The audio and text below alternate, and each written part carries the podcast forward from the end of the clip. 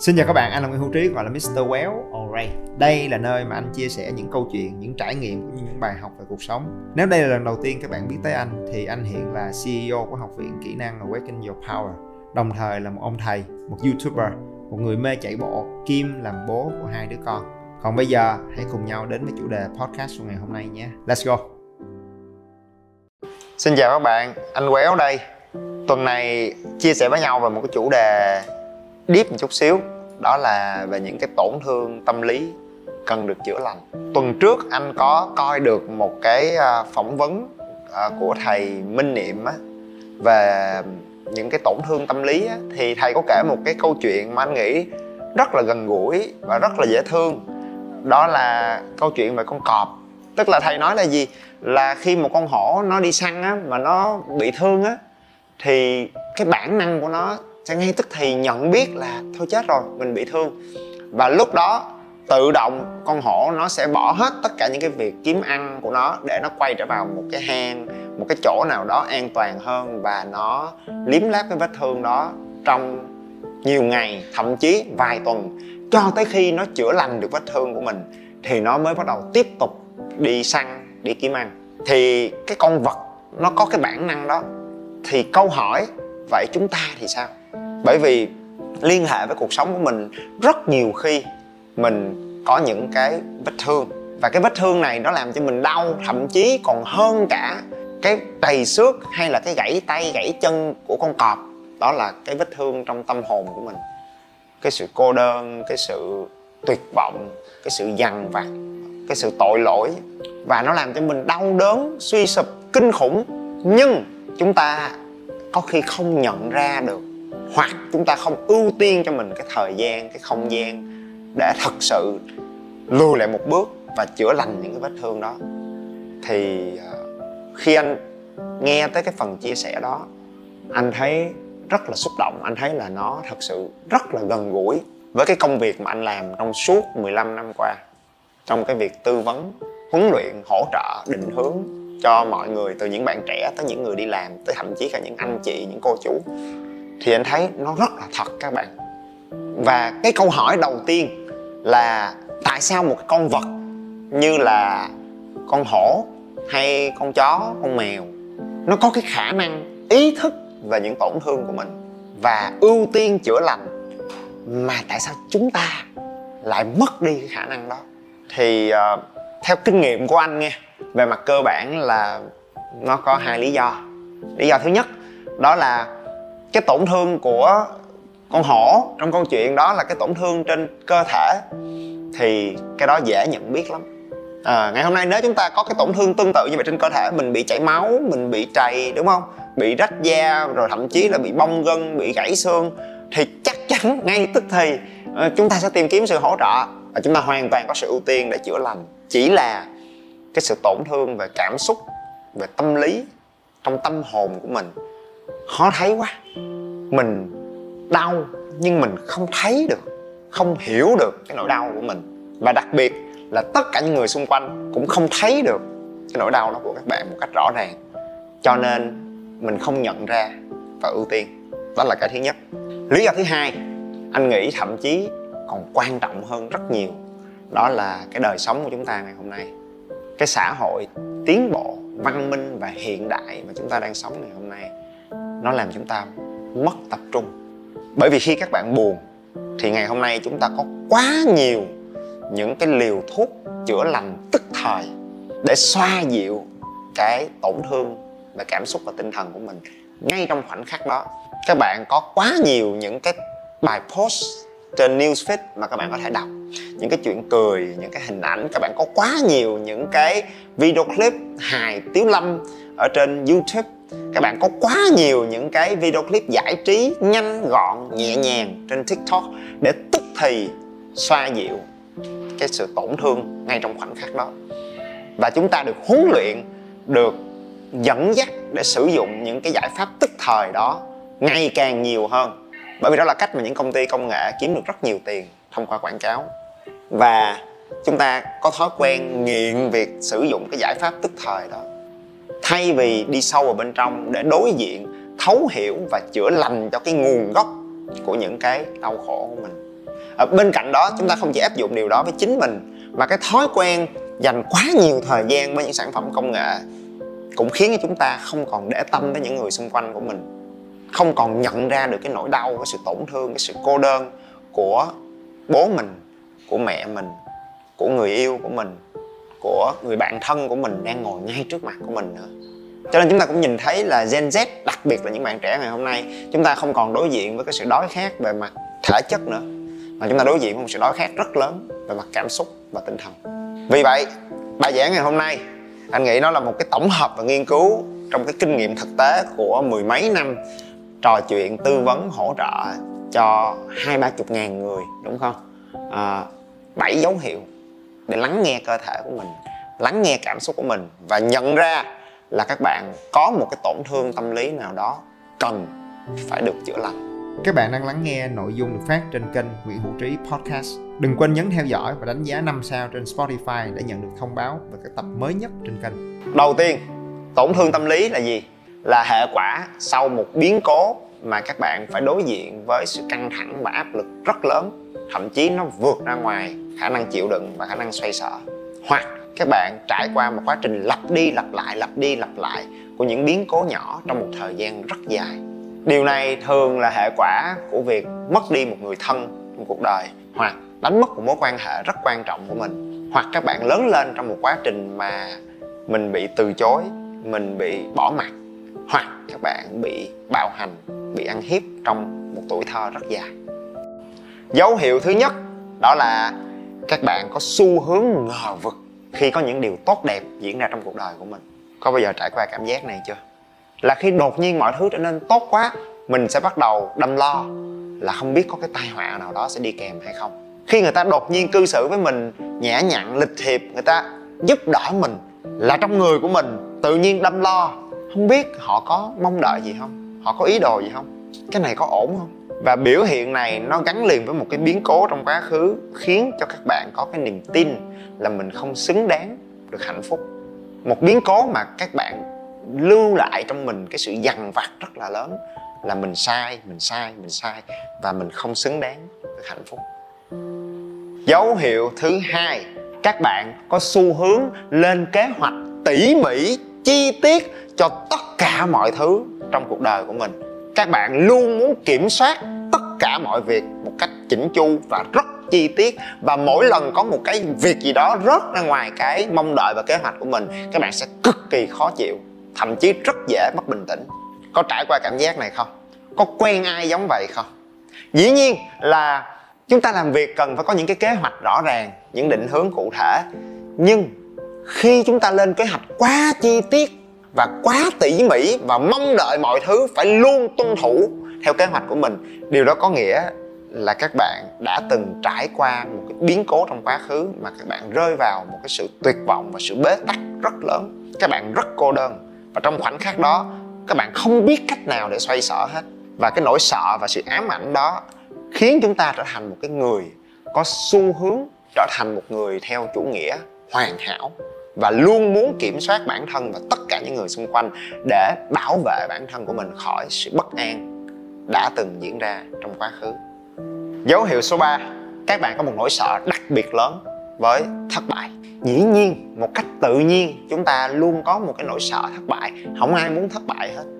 Nhưng lưu ý, nếu ngày hôm nay cái nỗi sợ thất bại của chúng ta thậm chí nó vượt luôn cả cái khát khao để chinh phục và thành công, thì đây là một dấu hiệu đáng lo ngại nỗi sợ này khi đó sẽ tước đoạt đi của các bạn rất nhiều những cơ hội trong cuộc sống, cũng như nó ức chế sự sáng tạo, cái khát khao trưởng thành và thể hiện của riêng các bạn. Và hành vi này xuất phát từ một cái quá khứ mà chúng ta thường xuyên bị chỉ trích vì những sai lầm của mình. Lặp đi lặp lại, ngày chúng ta còn nhỏ, mỗi lần mình đi học về mà mang một cái điểm 7 trở về nhà, là bà má mình sẽ hỏi là mày làm sai ba câu nào? Sao mà bị trừ điểm? Sai chỗ nào? Bà ta quên khen con của mình là, con ơi, con giỏi lắm, con làm đúng được 7 câu kia rồi kìa. Và anh nghĩ cái thói quen đó trong cách giáo dục, cách nuôi dạy chúng ta trong trường lớp, trong gia đình làm cho những đứa trẻ lớn lên có một nỗi sợ rất lớn với việc làm sai, với thất bại, với sự chỉ trích và nỗi sợ đó hủy hoại cái cơ hội thành công của họ trong tương lai. Dấu hiệu thứ tư, đây là cái rất buồn cười nè. Các bạn có một nỗi sợ đặc biệt lớn đối với thành công. Đây là cái người có năng lực, nhưng ngay cái khoảnh khắc trước thành công của mình thì họ bỏ cuộc. Họ làm mọi thứ rất là tốt, nhưng ngay đến cái khoảnh khắc cuối cùng có một cái gì đó diễn ra bên trong của họ, khiến họ đột nhiên suy sụp tinh thần. And they give in. Họ từ bỏ cái nỗ lực đó. Đây là một biểu hiện rất đặc thù, bởi vì nó xuất phát từ một tổn thương tâm lý gắn liền với sự mất mát của một người thân, của một mối quan hệ quan trọng anh từng có một học trò của mình và bạn có cái biểu hiện y chang như những điều mà các bạn vừa được nghe. Rất là giỏi, rất tự tin, rất là cố gắng, nhưng ngay trước cái khoảnh khắc thành công là bỏ cuộc. Thì sau một quá trình anh trò chuyện, lắng nghe, hiểu về câu chuyện của bạn thì anh mới biết được một cái biến cố rất đáng tiếc ngày bạn còn bé. Đó là cái ngày hôm đó bạn cố gắng rất nhiều trong một cái trận thi đấu đá bóng và nỗ lực để chiến thắng được. Và khi mà bạn chiến thắng được một ngày hôm đó, bạn rất là hạnh phúc để rồi quay trở về nhà và hay tin là mẹ mình đã qua đời.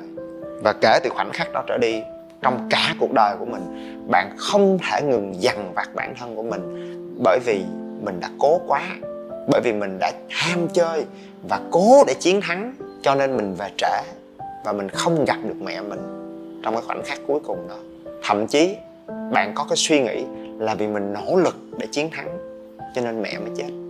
Và khi không đối diện và hiểu được cái biến cố và không chữa lành được cái tổn thương tâm lý đó, thì cả cái cuộc đời sau này, tới đúng cái thời điểm ngồi trò chuyện với anh, cứ mỗi lần chuẩn bị chạm đến thành công là nỗi sợ bùng phát và bạn bỏ cuộc. Dấu hiệu số 5 các bạn là một ô sin thời đại ai nhờ cái gì, ai kêu cái gì cũng đon đã nhiệt tình để làm. Nhưng rất ngại làm phiền người khác. Tới lúc mình nhờ người ta thì không dám mở miệng ra nói và rất là lo lắng, cân nhắc, đắn đo. Chạy lông sòng sọc lên để lo chuyện của người ta, đúng không? Và khi mình làm việc của người ta rồi, làm tùm lum hết tới lúc quay trở về thì hết cả thời gian, hết cả sức lực và nhìn lại công việc của mình có khi bê trễ hết luôn. Và mình rất bức xúc, mình rất là mệt mỏi, mình rất căng thẳng và áp lực. Nhưng mình tự giữ nó cho riêng mình và không dám nhờ vả bất cứ người nào hết.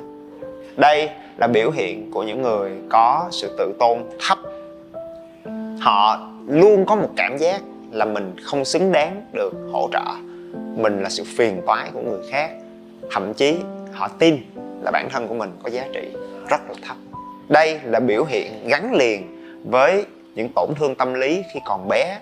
Nếu một người trải qua một giai đoạn mà họ liên tục bị từ chối, bị bỏ rơi, không nhận được sự giúp đỡ khi họ cần. Thậm chí, họ bị ăn hiếp, họ bị bạo hành. Tất cả những triệu chứng đó, tất cả những biến cố đó hình thành nên một cái tính cách của một người có sự tự tôn thấp. Và chỉ khi nào các bạn nhìn lại được cái quá khứ, cái tuổi thơ của mình, đối diện lại được với những biến cố, những câu chuyện đó và nhận ra là những người gây tổn thương cho mình, những người bỏ mặt mình, thực chất cũng là những người đang bị tổn thương. Các bạn mới vượt qua được biến cố này. Điều thú vị là có khi các bạn không cần phải có một cái biến cố rất nghiêm trọng, mà có khi nó đến từ một cái sự cô đơn nho nhỏ nào đó, lặp đi lặp lại trong một thời gian dài. Và nó xảy ra với chính bản thân của anh luôn các bạn. Anh trò chuyện với những bạn trong ekip và anh nhận ra là gì? Là trong một thời gian dài, anh luôn có một thói quen là cố gắng tự xoay sở với công việc của anh anh rất ngại làm phiền hoặc nhờ vả người khác những công việc nho nhỏ, những công việc cá nhân của anh. Các bạn tưởng tượng là ngày hôm nay anh đi làm 12 năm với vai trò là tổng giám đốc của công ty và anh có mười mấy cái dự án kinh doanh khác nhau, nhưng mà anh vẫn không có thư ký của anh, không có ai sắp xếp công việc cho anh. Anh tự làm hết những cái việc nho nhỏ nho nhỏ nho nhỏ. Anh cố gắng anh tự làm hết luôn. Có biết vì sao không? Bởi vì khi anh nhớ lại thì ngày anh còn bé, bố mẹ của anh rất là bận rộn cả cái tuổi thơ của anh. Bố mẹ lúc nào cũng làm việc hết. À, gia đình anh à, cũng khó. Rồi à, ba anh làm bác sĩ cho nên là ông đi làm từ sáng sớm cho đến chiều. Ăn một miếng là ba anh sẽ làm phòng mạch cho đến tối. 7 ngày trong tuần. Tất cả các ngày. Và vì vậy mà mỗi một ngày anh đi học về thì anh sẽ luôn nhìn thấy là bố mẹ mình đang rất bận rộn để làm phòng mạch để kiếm tiền để lo cho gia đình. Cho nên một cách mặc định trong đầu của anh anh không bao giờ nghĩ tới chuyện là mình có thể làm phiền bố mẹ của mình, đặc biệt là người thân của mình.